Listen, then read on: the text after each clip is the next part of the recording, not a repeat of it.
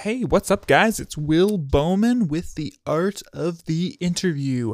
Thanks so much for tuning in to this take two of tonight's episode.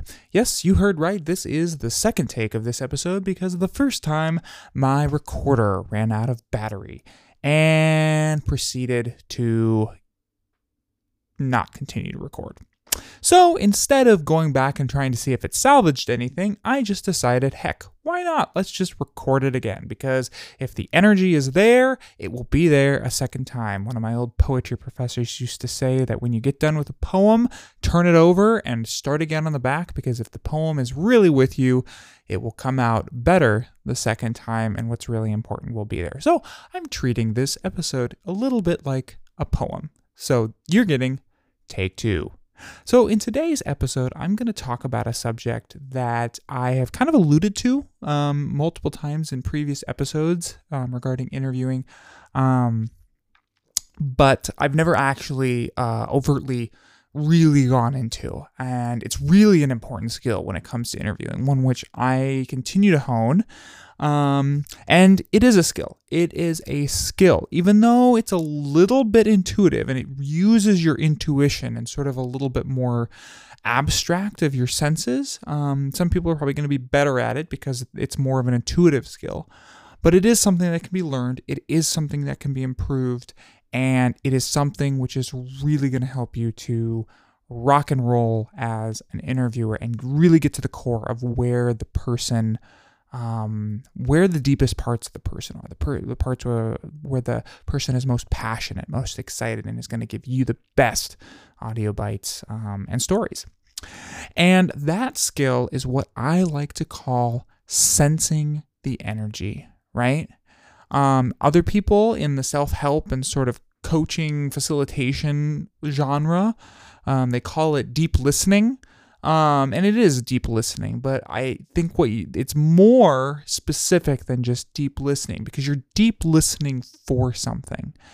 And what you're listening for is energy, is potential, is it and I and I, I I can't really describe it better than that because when you go into an interview, a lot of times there are you're going to try multiple directions with an interviewee. You're going to go a little here, you're going to go a little there. But eventually what's going to happen is you're going to ask a question.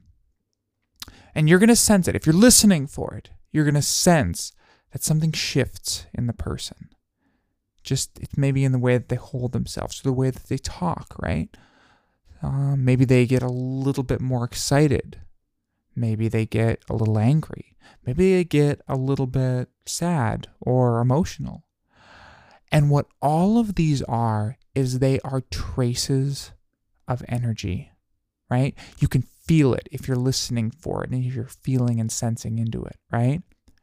And those places, even though they are sometimes scary places to go, that's where you're going to get really, really good interviewing. So, what you're doing as an interviewer is you're sensing for the energy, right? And this prepare this requires you to be fully present in the interview.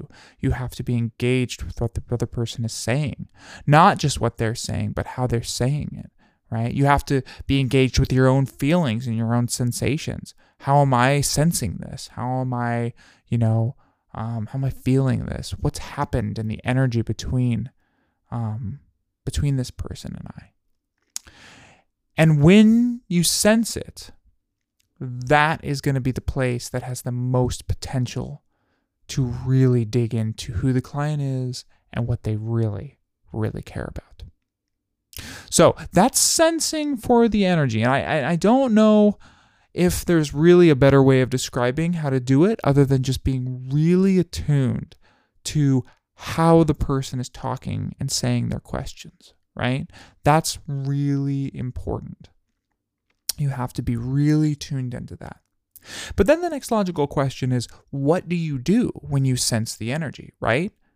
So the sort of surface level answer is to just go for it, right? Ask more about that thing because that's what's going to get you some really good stuff, right? Not always, right? Because just because there's energy somewhere doesn't necessarily mean that's where you want to go, right? There is all sorts of energy. There's, you know, positive energy, there's negative energy, there's all sorts of energy um, for people. Um, when you're interviewing them that you will experience and feel and you know just kind of sense into if you're really doing a good job as an interviewer right just because you sense energy doesn't necessarily mean that's the right direction to go with it, right? And there's a couple of considerations that I would say that you should take into when you're considering following some energy down a particular path.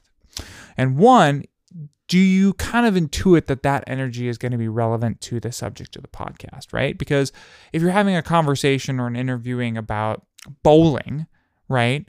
That person's unhealed childhood traumas with their father might not be relevant to what you're trying to get to. Unless you're you know talking to them about why they're so neurotically passionate about bowling that they spend 16 hours a day practicing for getting you know strike after strike after strike then it might actually be a little bit relevant. But you know you might not want to go too far down that path um, for fear of breaking the container right so you have to do a little bit of intuiting of like, hey, is that energy relevant to the conversation that we're having here, right?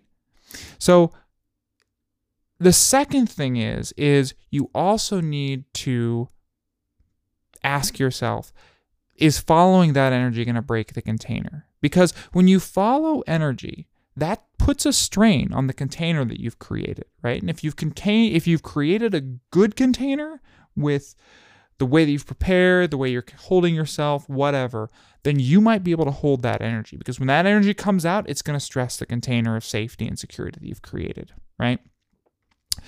If you don't feel like you can hold that energy, or if you feel like it's a type of energy that you're not prepared for and that the container of this interview is not prepared for, then maybe it's not something that you should pursue um, too far right? Because what you really don't want to do is you don't want to pursue the energy to the point where you break the container and then the rest of the interview that container is shot. Because you might get a good soundbite, but then that's the only thing you're going to get. The rest of the interview, they're going to feel somewhat um, violated, right?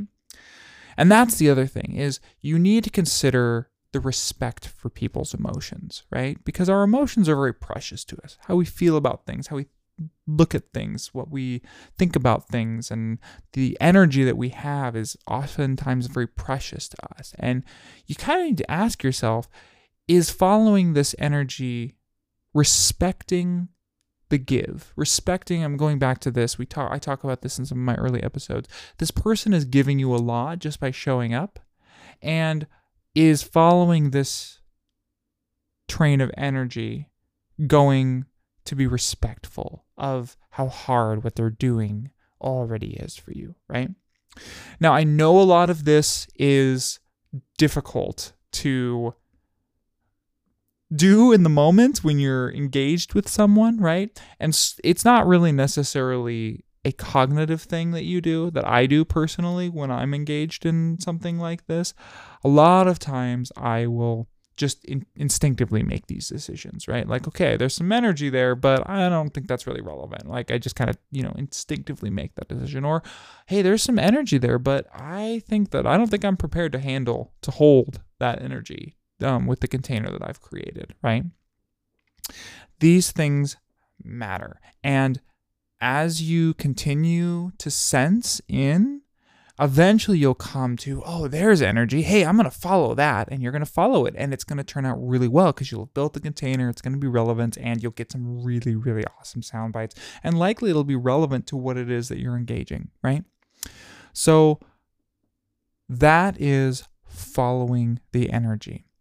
And how do you get better at this? How do you get better at following the energy? I don't know if there's necessarily a particular um ta- like like practice that you can do other than doing it again and again and again. But here's the good news, right? This is not something you just have to practice in an interview setting. This is a great skill that can be practiced and used in day-to-day conversations as well. Right? It's not something that has to be just done in, in an interview setting. You can do this with your wife. You can do this with your son, your daughter. You can do this with your um, friend that you get coffee with, right? But what it, no matter where you do it, you're training yourself to be fully present with yourself, the other, and the energy that's created by your surroundings and your and the interaction between you two and then you're following that energy or you're choosing not to follow it right? The most important thing is to sense into it and then make decisions. Okay am i going to follow that energy or am i going to follow this energy? What am i going to follow right? And by doing that you're going to get to levels of depth both with your interviewee and with your day-to-day conversations that i guarantee you wouldn't otherwise get to. So all right, guys, that is today's episode. Um, thanks so much for tuning in. If you're enjoying these podcasts, I would encourage you to like and share it and subscribe so that you can keep getting interviewing tips right to your email inbox. All right, thanks, guys. Talk to you later.